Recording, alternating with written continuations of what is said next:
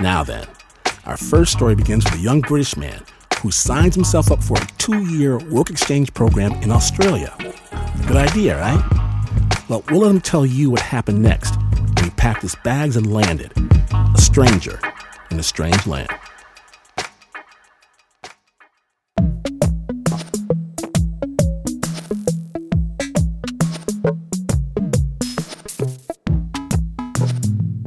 I think I decided I, I would want to go home, or I wanted to go home, probably about 12 hours after I actually landed. It's a kind of classic story of a teenager leaving home for the first time. Brian was thrilled to get out, hungry for adventure, and pretty much as soon as he realized just how far away from the comforts of home he was, he immediately wanted to go back. The conditions were tough. It was quite outbackish in those days, believe me. The hostel was kind of flea bag, Rat infested. and the food, well, We ate beans most of the time from the can, and there was nowhere to cook them, so they were cold. Uh, but as part of the agreement, we had to stay there for two years or repay the airfare over and the airfare back. That was £700 when the salaries were £40 a month or something, you know. Brian wasn't the only one who was homesick. I had two Irish friends who were in the same boat as me. Neither of them wanted to stay in, in Australia. All we talked about was how, how to get out of Australia, uh, what we were missing at home. I think, from my point of view, there were two things I actually wanted more than anything. Uh, one was to meet my old friends again, and the second thing, I wanted some cheddar cheese. Not Australian version, but real cheddar cheese from the UK. Uh, I think I spent most of my time trying to dream up ideas of- how to get uh, out of there. But he was trapped. He couldn't afford to pay his way out. At one point, he decided to stow away on a ship. He slipped onto a passenger boat called the Southern Cross from Sydney to Southampton. But I, I'm actually not very good uh, at travelling over water. he got sick. Seasick, actually, but violently seasick. He was chucked off the boat in New Zealand and sent back to the Fleabag hostel to eat beans out of a can and commiserate with his two Irish friends. The more despondent he became, the more determined. I was going home, He'd write letters to his family, and six weeks later, he'd get a letter back. and a thought suddenly hit me. I decided that I would post myself from Australia to London. Post himself. Like, mail himself. In a human sized envelope. I started gathering details about could a, a parcel be sent cash on delivery to London, and the answer was yes. And what's the largest type of container one could send? Obviously, to be able to do all this, I needed some sort of crate. I managed to find a woodyard, and in the woodyard was my dream home. This quite handsome looking box. It was only about the size of a mini fridge, but it was exactly what he wanted. I wasn't the least bit frightened. I wasn't worried. I wasn't afraid. I wasn't anything. It was, in some ways, a little bit like a game, perhaps, with the arranging, and, and there was so much to do. I had to get invoices for what was, what was supposed to have been in the crate. Do you remember the first time you floated this idea to another human? The first time I floated this idea to another human, my two Irish friends actually, one of them agreed if I want to do it, I should do it. The other chap quite categorically said, No way is it going to happen. It's too dangerous. Anything could go wrong. All it takes is one foolish friend to agree to your foolish idea. So we started planning it, you know. Once we had the crate, we needed some precautions. And so we used some rope to make a harness because I remembered, of course, on an aeroplane you have a seatbelt. So I made, or we made a harness which would strap me into the crate. Um, one of the sides of the box we actually made so it would or could theoretically be opened from the inside of the box. And then we also equipped it with in flight service. we put two bottles, two plastic bottles, in the crate, one full of water uh, and one empty. Uh, the empty one, I would leave the listener to guess what that was for. I had a flashlight, and I also had a book of the Beatles, uh, Beatles songs. I then went on a complete diet, so I didn't eat for probably two days, or for obvious reasons. The day of the departure, my two Irish friends came over. I got into the crate, and as I got in, so I'm standing sort of waist high in this crate. My two friends said, Are you sure you want to do this? And I said, I'm absolutely certain I want to do it. I sat down in the crate with my legs up into my chest, strapped myself in, and my two friends nailed the top on. Nail by nail. With each nail, I was quite happy. With each banging sound for each nail, I was quite happy. There were little sort of slats of light coming through. It smelt well, it smelt of fresh wood, fresh sawn wood, basically, and it's something I think I'll always remember for the rest of my life the, the smell of the thing. Once the crate was loaded onto the taxi truck, and my friends had said a very quiet goodbye as it was being loaded, I thought, oh dear, what have I got myself into? Should I be doing this? Like, what were the things to finally be afraid of? Lack of oxygen, the, the crate collapsing perhaps around me, dying from hypothermia, the crate getting lost in transit. I think dehydration was a very big issue. That's a partial list. As his crate bumped down the road in the back of a pickup truck, the potential danger of his little trip finally began to dawn on him. And then I think I countered that by saying to myself, it's a bit late to stop now, isn't it? We had signs all over the outside of the crate that actually said, this side up. Very simple to read, for most people anyway. Needless to say, when it arrived at the airport, they forgot the this side up, and the crate was dumped unceremoniously upside down under the sun. And so uh, I stayed there without making a sound, but the box getting warmer and warmer and warmer under the Australian sun, standing on my head with my knees up in my chest. Not a very nice position to be in. In fact, very uncomfortable. I spent 24 hours upside down in the same spot. And of course, that meant at night the wind was blowing, it was really cold. Did you think about giving up at this point? Like knocking on the crate and saying, Help, get me out of here, this was a terrible idea. Okay, I, I'd given this a lot of thought, obviously, whilst I was in the crate. Did I want to go ahead with this? And the answer was absolutely yes. There was no way now that I was going to give up. And the harder things became, the more convinced I was that I was not going to give up. And the thoughts of going home and having some cheddar cheese, I don't know why cheddar cheese, because I'm not a big cheese lover, but I was at that particular time. So he sat there, upside down, in the wind, and the dark, and the blazing heat, thinking about cheese. Until. I was quite joyous when, after 24 hours, I was suddenly put on a forklift again and put into the hold of another aircraft. Then I knew I was really on my way and I was really leaving Australia. Once you go from the sunlight into the aircraft, anyway, light changes to darkness. There was actually no light on the flight at all. The plane took off. Entertaining myself was very difficult because, of course, there were not many options. And yes, I did sing a few songs. Trains and boats and planes can take me home. But as the hours dragged on, boats and planes can take me and he was stuffed into this crate buried under a pile of cargo, it got a little less sing songy. It got real.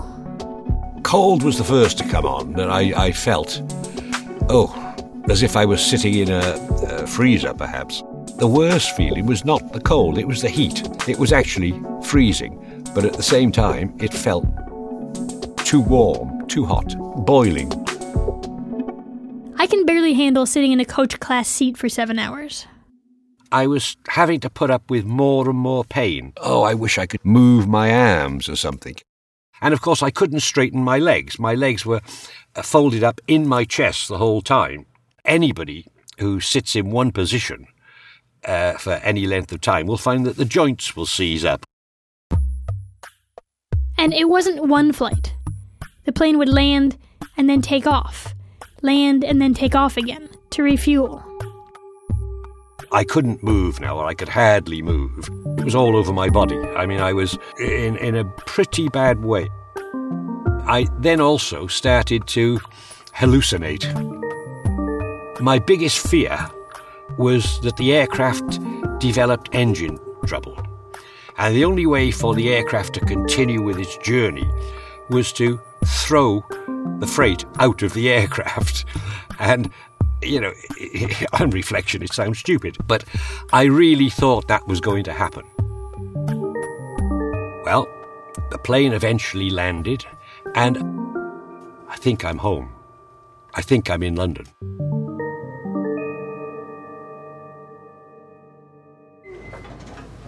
He feels his crate being lifted off the floor, carried off the aircraft, and lowered to the ground. And then he was left alone. And so, if I'm going to escape, uh, now's the time to try and do it. Except for the fact that I couldn't move. I mean, I literally, by then, couldn't move a muscle at all. So I waited. I waited, maybe six or seven hours. There were two, I could see two people walking in the warehouse. They came over to my crate, and, and as they got level with it, one of them jumped back in utter amazement as he said to his colleague, There's a body in there. And they were probably the worst words I'd heard in the whole five, four and a half days I'd been in the crate. Because they weren't speaking with a British accent. I then knew I wasn't in London. They both went away for what seemed like eternity. Then, of course, this gaggle of people literally uh, descended on the crate. I could hear all this. I couldn't speak. My throat was so swollen, I couldn't speak at all. Couldn't make a sound, actually. Eventually, it was an FBI officer, I think. He looked through the crate again. We literally met eye to eye, and he could see me blinking or whatever. And he said, There's not a body in here. He's alive. It took him 20 seconds to rip the whole side of the crate off and to lift me out. But I couldn't talk and I couldn't move. They laid me on my back on the floor, and my knees were still tucked up into my chest. I was in a frozen position. I literally couldn't move. And they tried to force my legs down, and as they did, the top part of my body lifted up into the air. They took him to the Los Angeles Central Receiving Hospital. Of course, government officials, journalists, they all speculated that the international mystery man was some kind of fugitive, or an asylum seeker, or a secret agent. No one guessed 19 year old homesick guy from Wales who missed a properly aged cheese. And people were very serious about this, uh, and they were talking amongst themselves.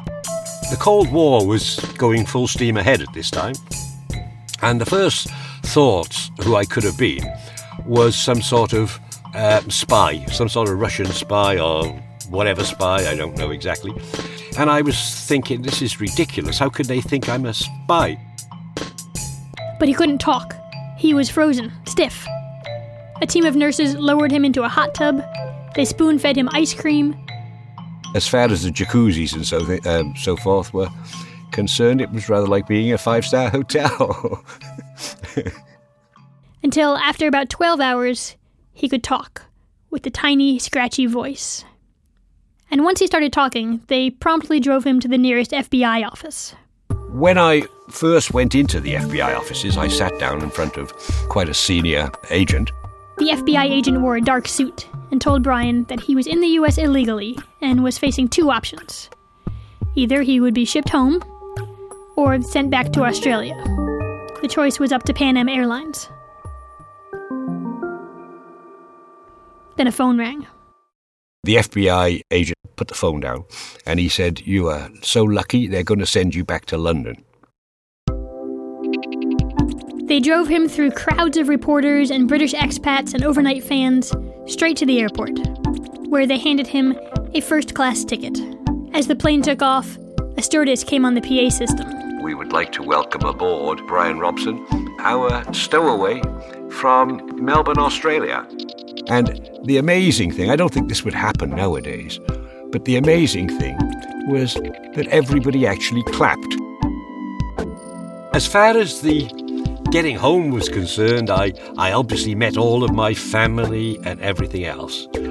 But the strange thing is that the appeal for cheese wasn't appealing anymore. I didn't want it anymore. Yeah, I, th- I think to put some meaning into the whole thing is the fact that homing instinct is built into both human beings and pigeons. Both of us well, certainly human beings, always um, think or go back to their roots eventually. So, did you write the two Irish guys and tell them you made it? That is my. Getting. The Irish people that helped me pull it off were really lifesavers in a way. Unfortunately, uh, I lost all their contact details. And so to this day, I have never actually managed to contact them or speak to them at all. If you're listening, let's face it, fellas, this was a harebrained scheme that, you know, could have got you into, into a lot of trouble and could have killed me. And so I think all three of us need to get together and, and have a pint and, and, and decide not to do it again.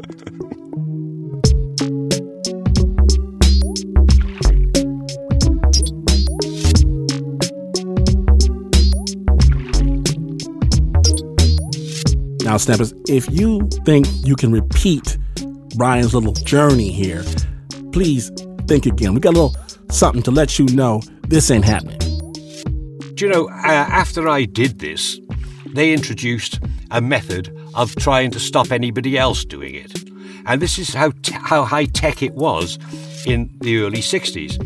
They were spraying freight with sneezing powder so that anybody in the crate would sneeze and they, they knew people were in there or somebody was in there. Um, that was their idea. That was high tech in, in 63. Thank you very, very much, Brian. And keep your eyes out, Snap Nation, because Brian tells us this story is soon to be made into a film by Bird Flight Films. Keep your eyes out for that. Big thanks to Jason Caffrey at the BBC for helping us track down Brian. The sound design for this piece was by Snap Judgment's Renzo Gorrio. And if you missed even a moment of this story, you're going to want to subscribe to the Snap Judgment podcast and rectify that situation because freshly back from maternity leave, never depart from us again. That story was produced by Anna Sussman.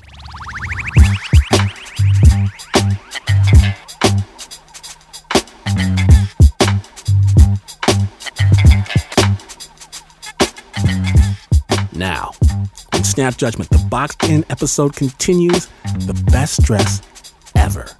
And the world's very oldest profession, all this and more, so much more. Stay tuned.